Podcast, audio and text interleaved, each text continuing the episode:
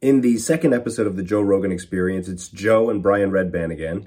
As soon as the podcast starts, Joe goes to the bathroom to discharge feces out of his anus, and he's back within four minutes. Now that is more impressive to me than having a black belt in jujitsu.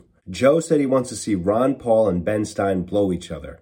Speaking of penises, Joe said he doesn't want to circumcise a son if he ever has one.